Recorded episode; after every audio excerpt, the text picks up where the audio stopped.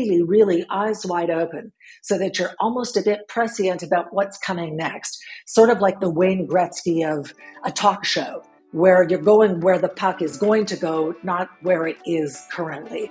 And that's what I think we're going to try to achieve in this show. I love that analogy. That's TV and radio veteran Lynda Steele talking about the upcoming Steele and Vance show, a new project for CHEK TV that will see her and fellow Vancouver broadcaster Jody Vance take on the issues of the day in prime time every week. On this episode of Broadcast Dialogue, the podcast, Steele and Vance give us a behind the scenes look at the development of their new show. We also talk about Jody's five year struggle with criminal level listener harassment, working outside the limitations of corporate media, and more. I'm Jody Vance, and my broadcast journey actually started before I was even a fully formed adult, I was watching the Canucks game, being a, a big hockey fan, and in a household where I didn't have uh, any say over what was actually on TV, being the only girl in my house. Um, I, I watched Jim Robson calling the game, and I thought, wow, that's a cool job. And that's when I thought in my mind, okay, you know, I love sports. My dad was the head of the PE department at Britannia High School, which is the largest uh, high school in BC. Every other weekend with dad, every other weekend another sporting event. So I learned all the rules.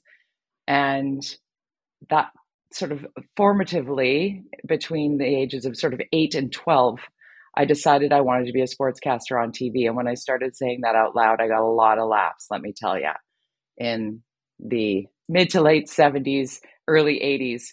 Um, but I kept saying it out loud. And eventually, somebody heard me, and it was actually somebody. I was bartending at Bruce Allen's Christmas party in 1988, working my way into the business by just trying to find my opportunities and telling anybody who would listen to me that I wanted to do it. And I had plans to go to BCIT, but I hadn't quite saved up the money for that yet. And uh, I was bartending, and somebody asked me because I had the busiest of the bars in all of Bruce Allen's Christmas party, office Christmas party and this woman named Pam Seal said, "I have I have a job for you. We're we're launching Canada's first classic rock radio station, and we need a community cruiser reporter. Uh, we need somebody who'll go and hand out stickers in shopping malls and such." And and she dropped a card in my tip jar, and she said, 10 bucks an hour. Call me tomorrow." So I did, and so I started working at CHRX moments later, and fast forward to my next opportunity of being able to work at CFMI, which is now Rock 101, which is CKNW, which is where Lynda and I met.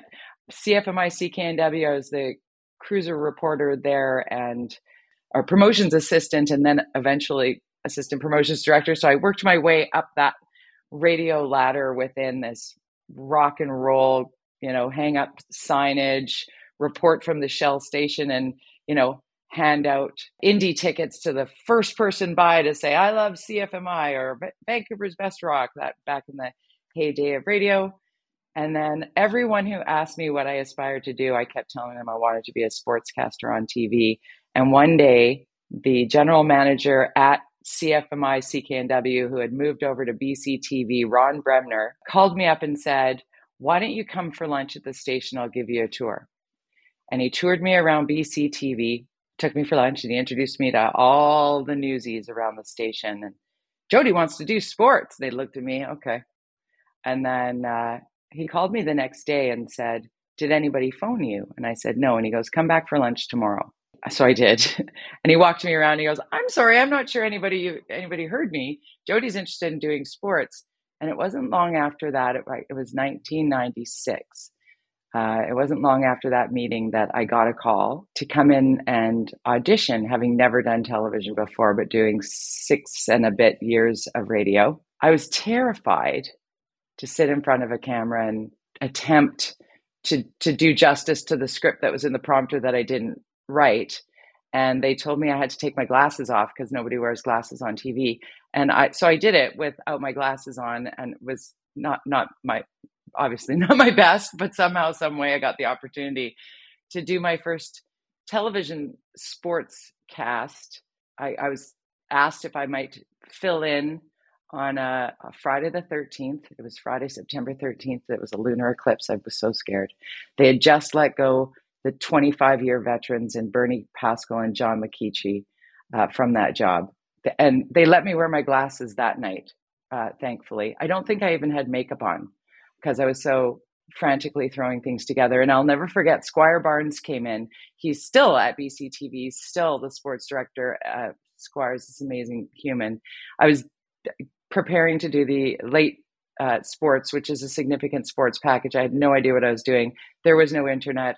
There was no way to look things up without flipping through books. I had no idea how to edit tape together, never mind gather what I was to, to do. And, and Squire showed up at about nine o'clock at night and he said, put his jacket on the back of the chair and he goes, Something told me that you might need some help here. To this day, I will uh, point to Squire doing that as to why I've ever got an opportunity to a, to do a second night of anything in television. But it did sort of launch that next level. My two appearances on BCTV ended up being my demo tape for Vancouver Television, which is where I was the only person in the sports department there, and that's where I gave a tour to somebody, some guy named Scott Moore, who was putting together this station called S3, which would become Sportsnet. And he randomly asked me on this tour, Where do you see yourself? What's your goal? Um, and I said, You know, I want to be the first woman on the desk at Sportsnet. And Scott Moore tells that story today that that's the moment he decided I would be.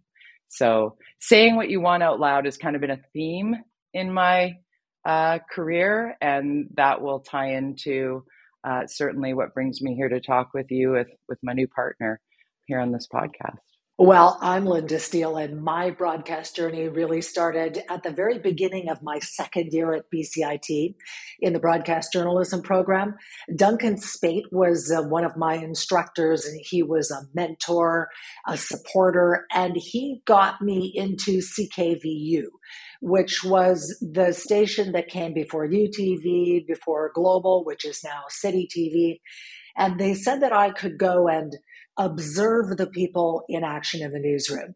And they meant I could not touch anything. So I spent several days sitting observing someone do research, which is entirely boring, but still thrilling at the same time for somebody who really was uh, wanting to get into this business. One day I'm sitting in the newsroom and the assignment editor points at me and says, You get out with a camera. And I'm thinking, Me? For sure, this is great. And they sent me out to do some streeters, which is one of the things that people in television absolutely despise doing. But I was delighted driving with the cameraman in the CKVU, the VU13 car. I just felt like everybody was looking at me. They're wondering, Who is that in that car? It must be someone famous. It was just so thrilling.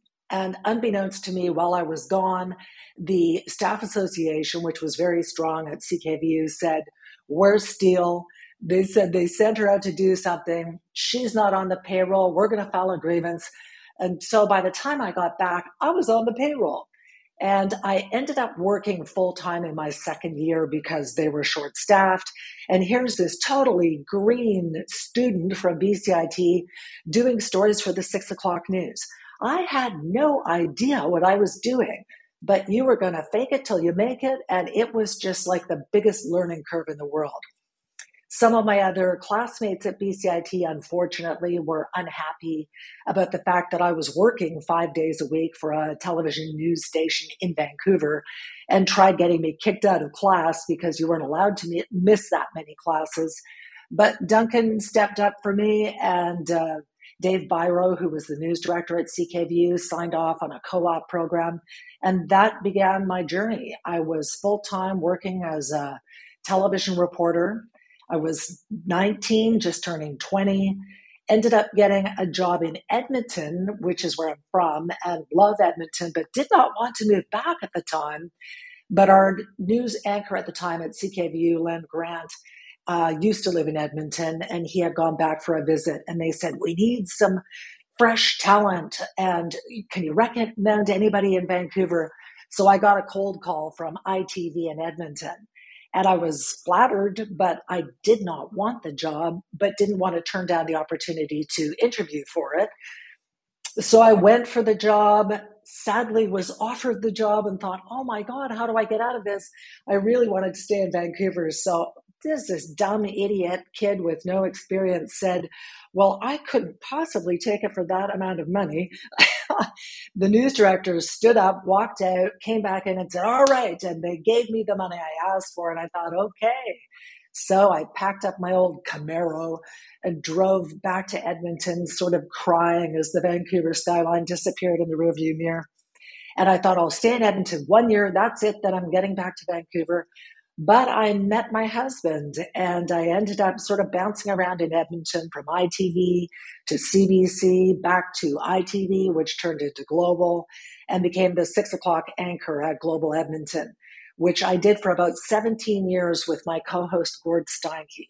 And we had so much fun. That was the most fun in my entire media career.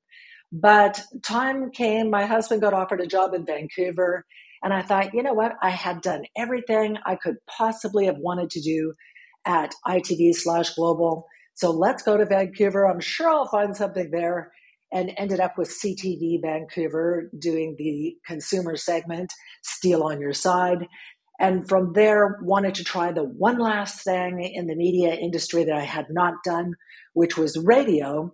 So I applied for a job at CKNW as the host of the afternoon drive got that, did it for six years, and then stepped out because my dad's in the end stages of Alzheimer's, and I'm the only family member here. And it was just getting a little too complicated to give him the attention he needed.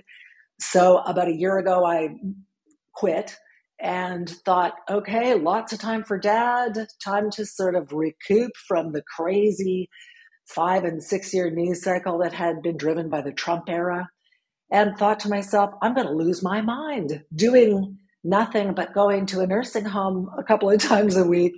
So I phoned up Jody Vance and I said, Hey, do you have time to go for dinner? So one super stormy night right before Christmas last year, we went for dinner and I began to kind of regale her with my tales of losing it and wondering how I could come up with something that would fit the time constraints that I needed to keep open for my dad and she, within minutes, said, Let's do a podcast together.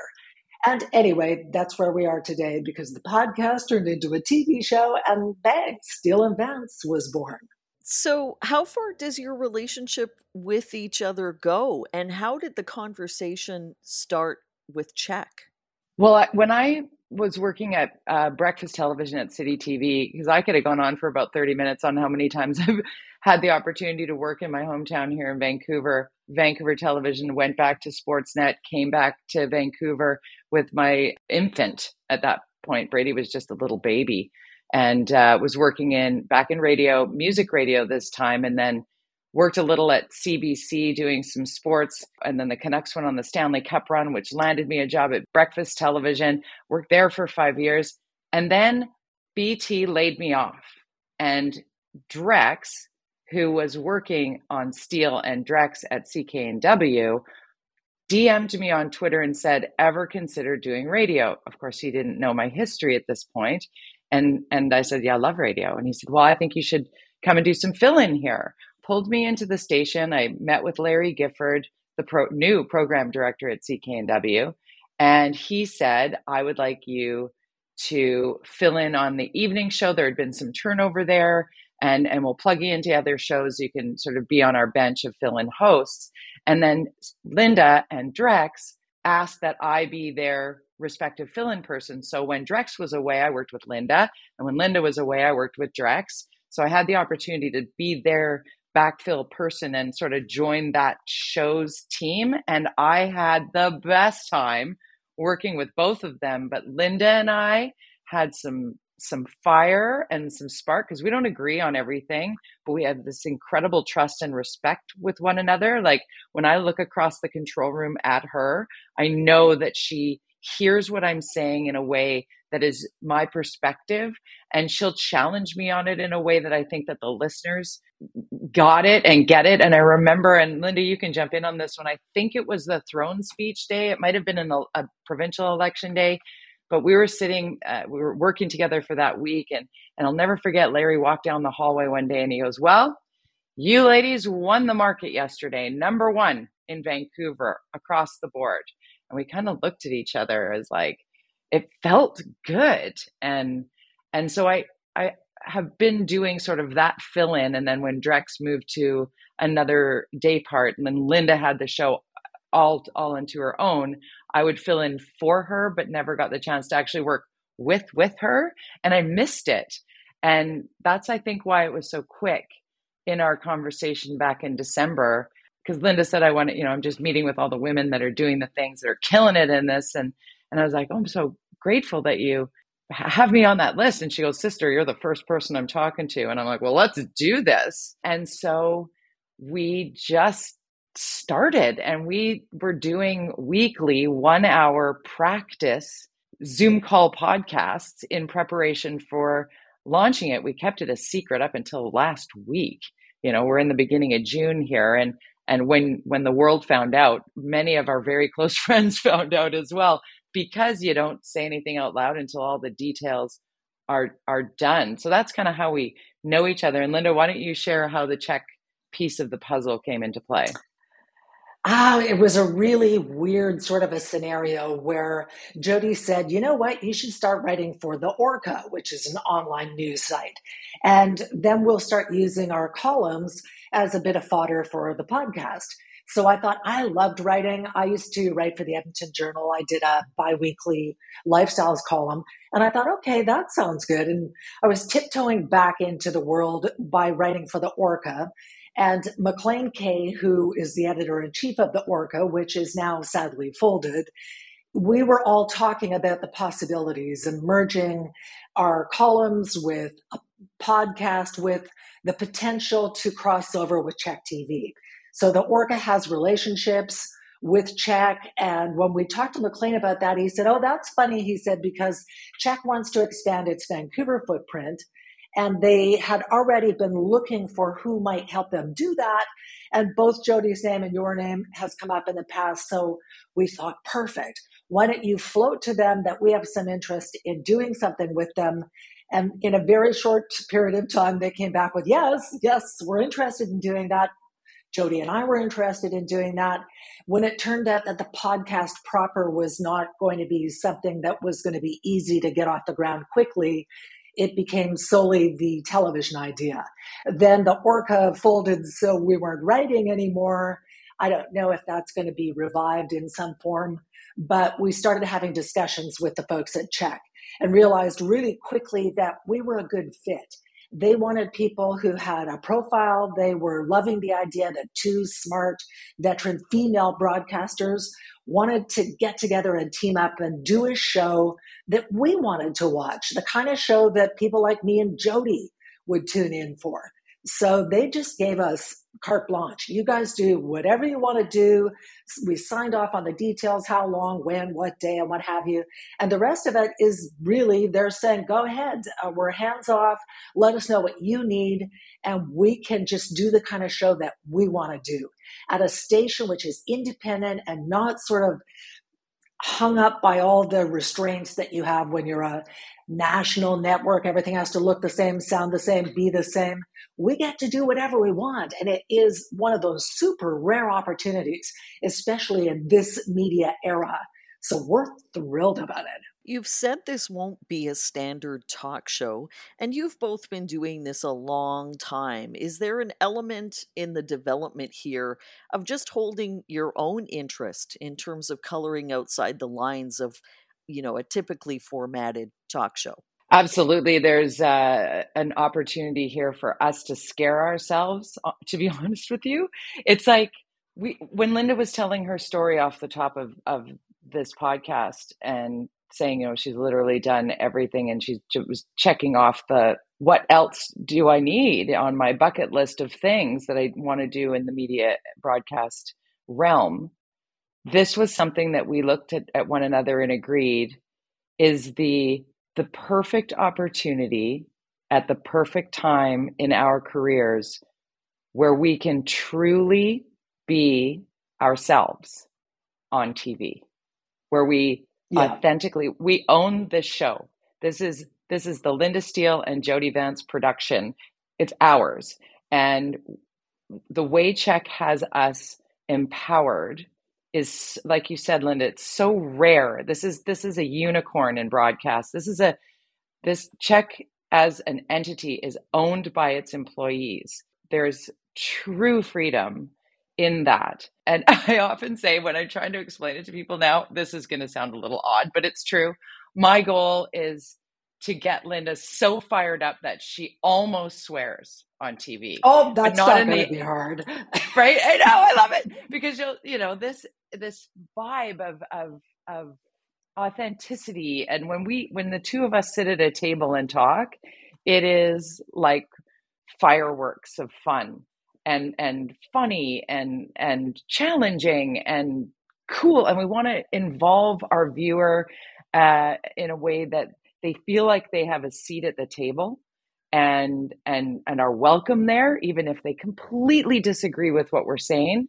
Um, but we want to have zero tolerance for disrespect. And in so much of our experience over this last five six years there's been this this spiral of silos and and and divisiveness right? And and we just want a place where people can go and feel like they're talking about the issues that land on our kitchen table you know here in bc it matters here in british columbia and even drilled down tighter. It could be you know in the south coast of bc we'll talk about international and provincial wide and and even the things that don't have to do with politics. Like this is about what people might be chewing on. And Lynda, tell about that one rehearsal we did and, and how you texted me after watching it back.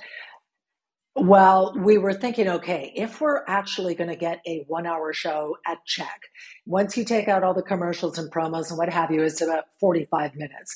So we started altering our podcast rehearsals to let's go around the hour mark, see if we have enough juice on things. How long can we go? And we were always, oh my God, it's an hour 10, it's an hour 15. Okay, we have to shut up now. So clearly we have a lot of things to say and a lot of things that we're interested in. And filling a one hour show is not going to be a problem. Will it be interesting? Are we filling it with an hour's worth of interesting content and opinions that other people want to hear? So I was recording some of these Zoom podcasts, and on occasion when we were done, I would go back and have a look at it and see okay, that felt good, but was it actually any good?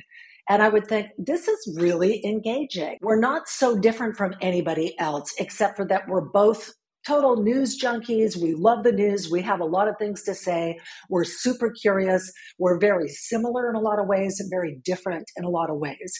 And I think that when I was engaged watching it back, I thought, okay, this is going to work because I think what we can do radio is such an amazing medium because it's so intimate but you have to be 100% authentic or it doesn't work because people don't have the visual distraction. They're listening. And if you're pretending to be something you're not, pretending to be smarter, pretending to be more outraged, pretending to be funnier, it doesn't translate. Over a period of time, people are like, nah, this doesn't, this feels inauthentic. I'm not interested. So when you spend a long chunk of your career in radio, you learn to just throw off all the pretenses. You are just for better or worse. This is who I am. You know, you may not agree with me, but as long as you, generally speaking, find it interesting, enlightening, entertaining, aggravating, whatever it is, and you keep coming back, that's the win. So, after both of us having spent probably the bulk of our careers in television, which is generally speak, speaking tightly scripted, you don't have a ton of time to show personality. So we have the television skills and chops. Now you take the radio piece where you're doing four hour shows that were unscripted about multiple subjects you didn't have enough time to even do proper research on. That is the perfect marriage because now you get to bring your authenticity, your true personality, your thoughts, your opinions. People know who you are, and you get to do it in a medium where it is fulsome. You're both seeing and hearing and engaging. And I do really believe that this is the right time for both of us to do this kind of show. Well, my next question was going to be about the COVID news cycle, Lynda, because I've also sat in that host chair at what used to be called the World Today at NW, and hosting three or four hours of talk can be sometimes a real slog on a good day, not to mention the polarized commentary and sometimes the abuse that was, you know, directed at hosts have you thought about what kind of talk or news people have an appetite for coming out of that COVID news cycle? Well, for one thing, uh, there has been such a focus on COVID for obvious reasons for two and a half years. Thank God we didn't know in the spring of uh, 2020 that we'd still be talking about COVID in 2022. So, yes, we talk about COVID when it's important, when there's something relevant that you need to know, something that impacts your day to day life. But coming out of COVID, we have to get back to just plain curiosity some of the best stories, the best conversations are driven by something you saw, just a simple observation walking down the street, having a conversation, overhearing something in a coffee shop, just being really curious, almost like the Seinfeld of news, where you're seeing something that people are not talking about just yet. But once you verbalize it, people are like, yes, exactly. That's what I was wondering too. So I think what we have to do is just really take a broad look at what's going on in the world, both today but also going forward. One of the things I love to do on my CKNW show was get a jump start on talking about things that people were going to be talking about next week. They just didn't know yet. So we would jump off on these subjects. None of the shows were touching them except for ours. And next week, everybody's talking about them. So it's a, you know, trying to be really, really eyes wide open so that you're almost a bit prescient about what's coming next. Sort of like the Wayne Gretzky of a talk show where you're going where the puck is going to go, not where it is currently. And that's what I think we're going to try to achieve in this show. I want to kind of switch gears here and touch on an article that was published in the Globe and Mail last fall Jody, about your own struggle with harassment as a public figure over the years. And finally, just recently, there's actual data being collected on the toll that this has taken on journalists' mental health.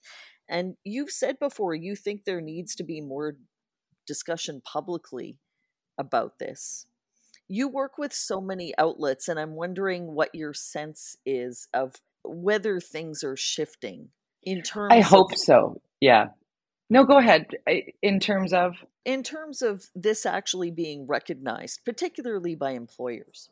I'm so glad I got you to finish that sentence because that's a real key to this. This scenario, it went on for five years for those who didn't have the opportunity to read the piece in the Globe and Mail. I was hesitant to do the interview with Mike Hager, who was phenomenal in how he handled a very sensitive subject and a very sensitive me in sharing that side of my life because this individual who has now been criminally charged with five counts of criminal online harassment had been coming at me in the most vitriolic way constantly for five years.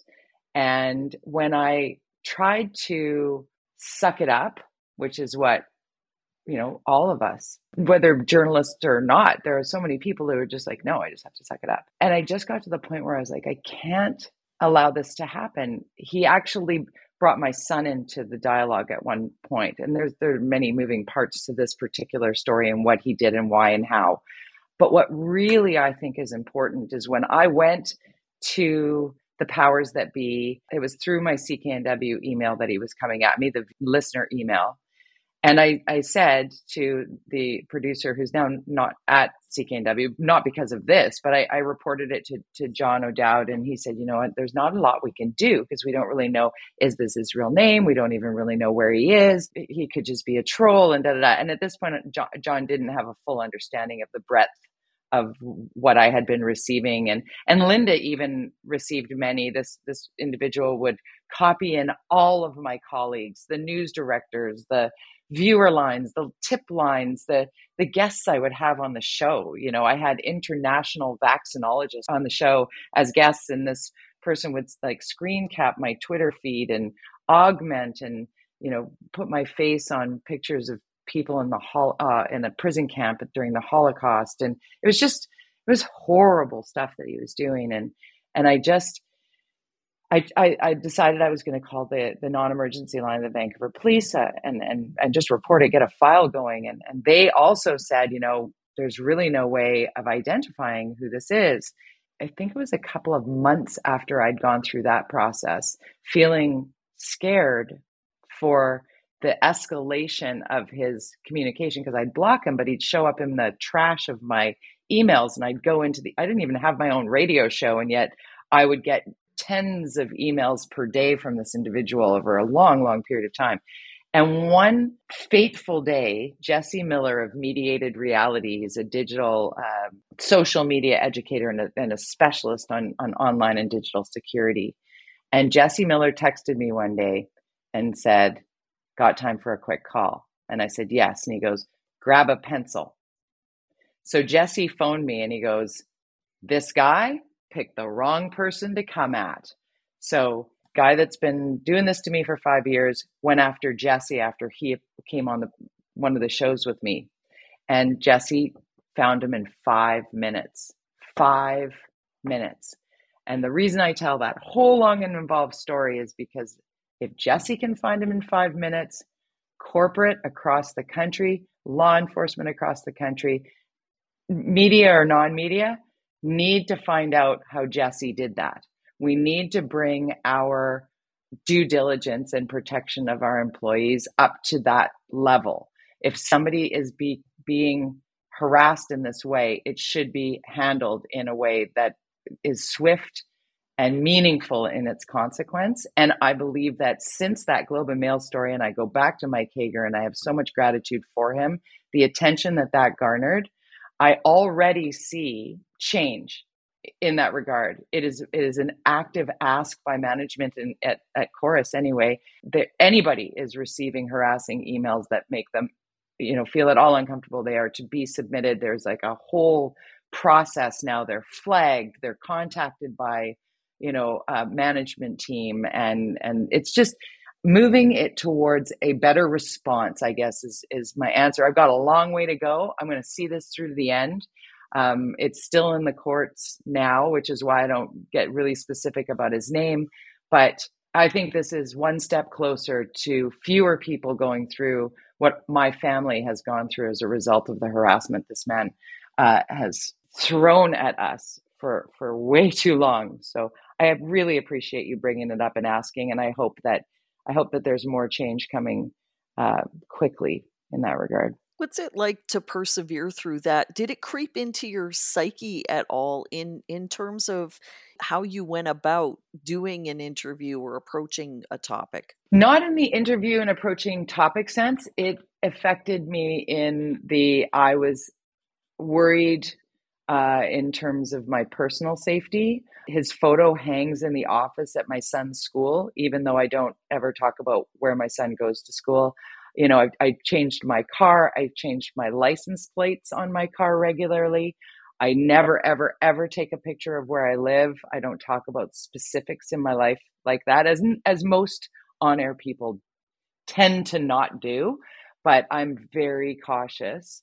As you saw in the Globe and Mail article, I had a couple of stalkers when I lived in Toronto, and and they really liked me, but this person clearly did not like me. If anything, it gave me it gave me a feeling of I it ever it's ever more important that I do not let him change who I am as a broadcaster or how I come at any topics because that would give him the power of aha I changed this. I've intimidated her to the point where I've changed you know who she is.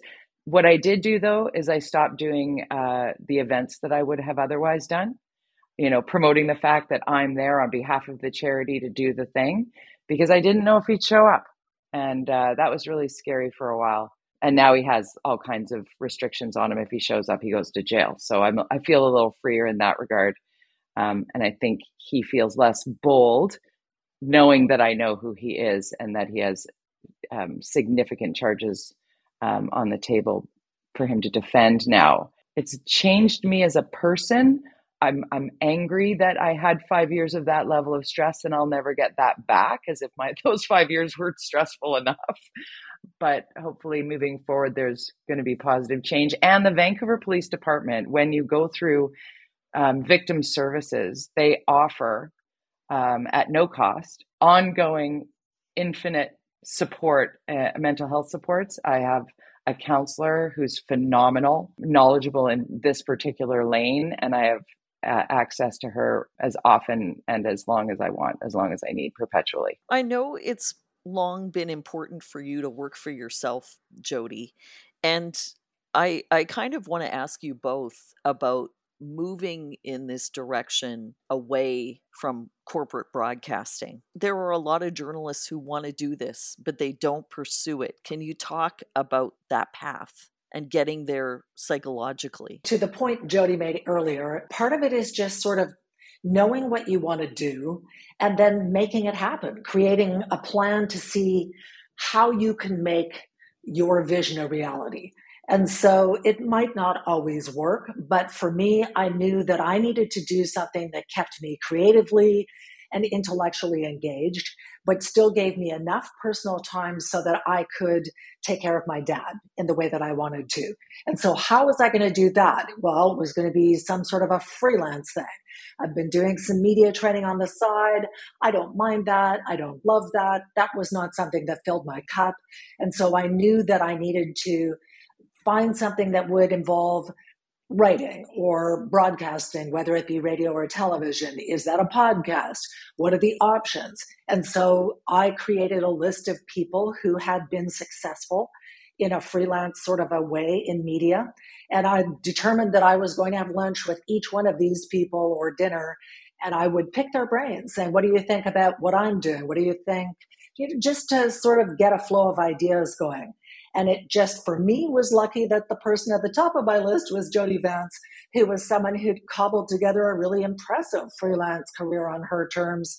And again, the magic sort of began from there. So I think you have to spend a lot of time sitting with yourself deciding what is it you want to do?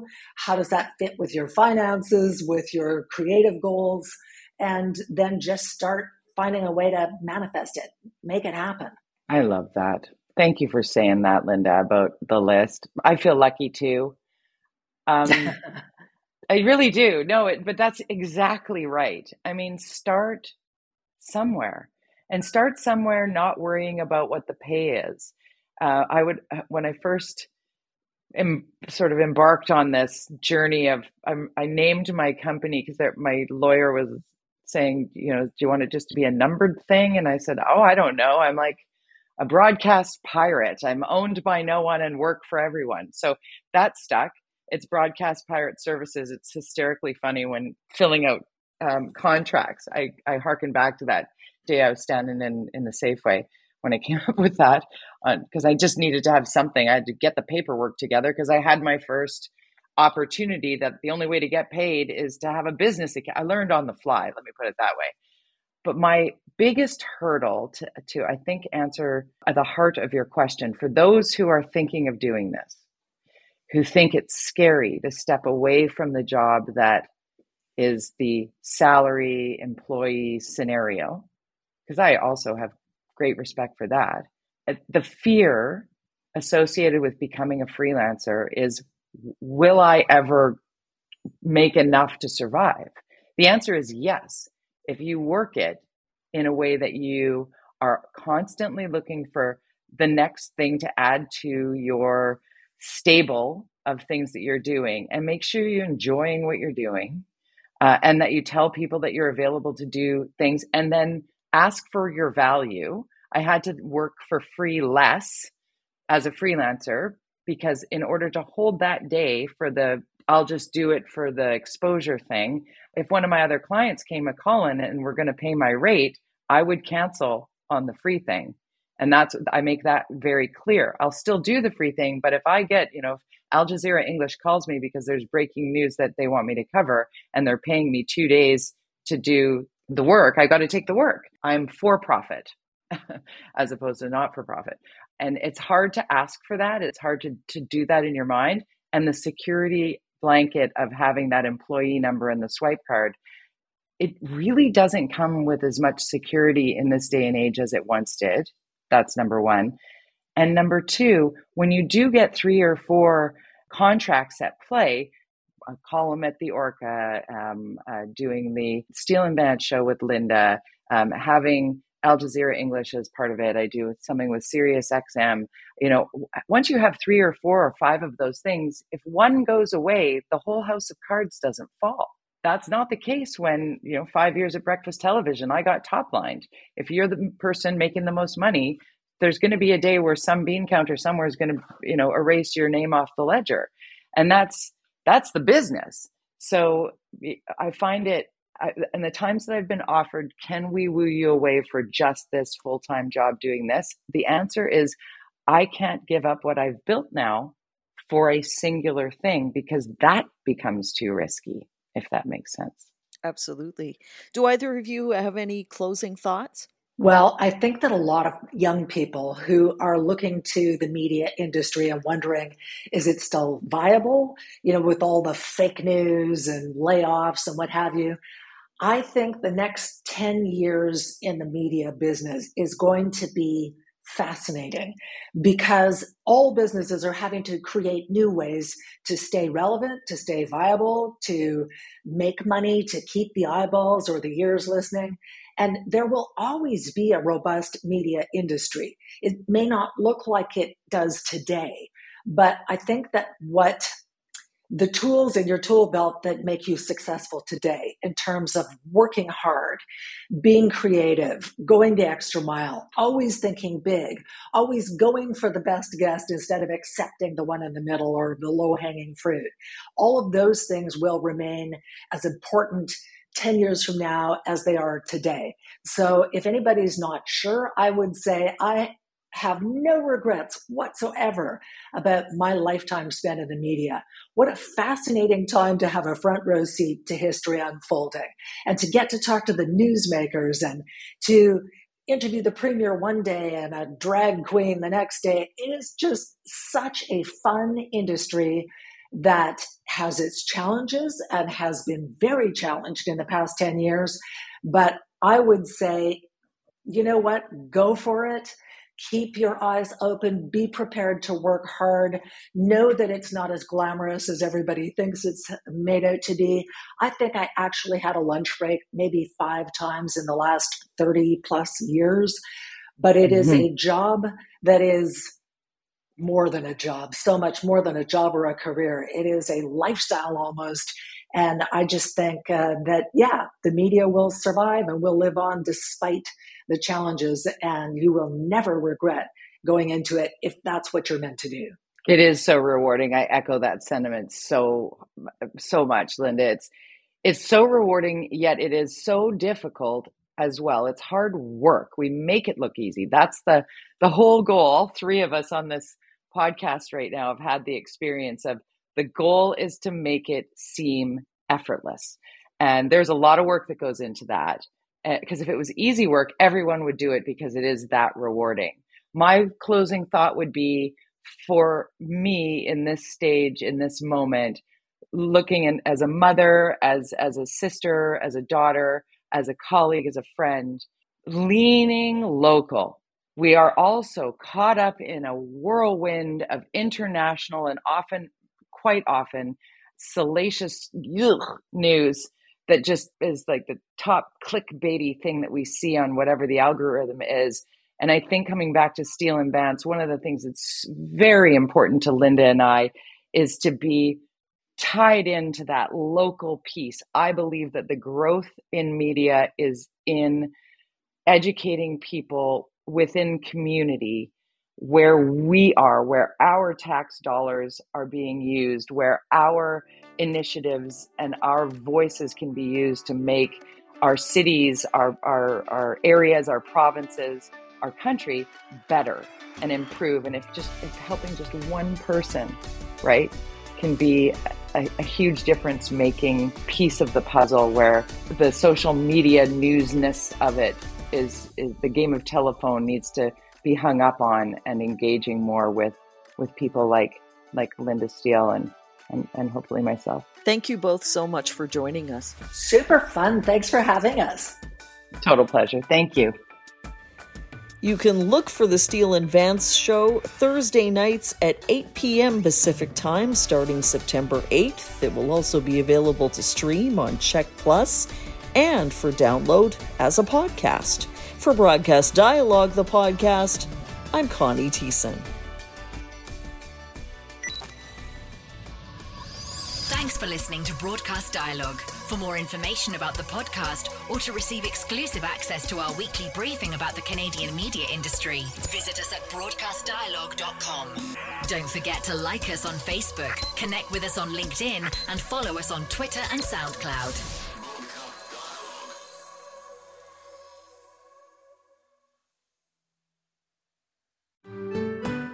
I'm Andrea Askowitz. And I'm Allison Langer. And we are the hosts of Writing Class Radio, a podcast, but we are so much more. We have writing classes. So if you are looking for live online classes where you can join a community, write to a prompt, get feedback, and get better, check out all our classes at writingclassradio.com. And listen to our podcast wherever you get your podcasts and at writingclassradio.com.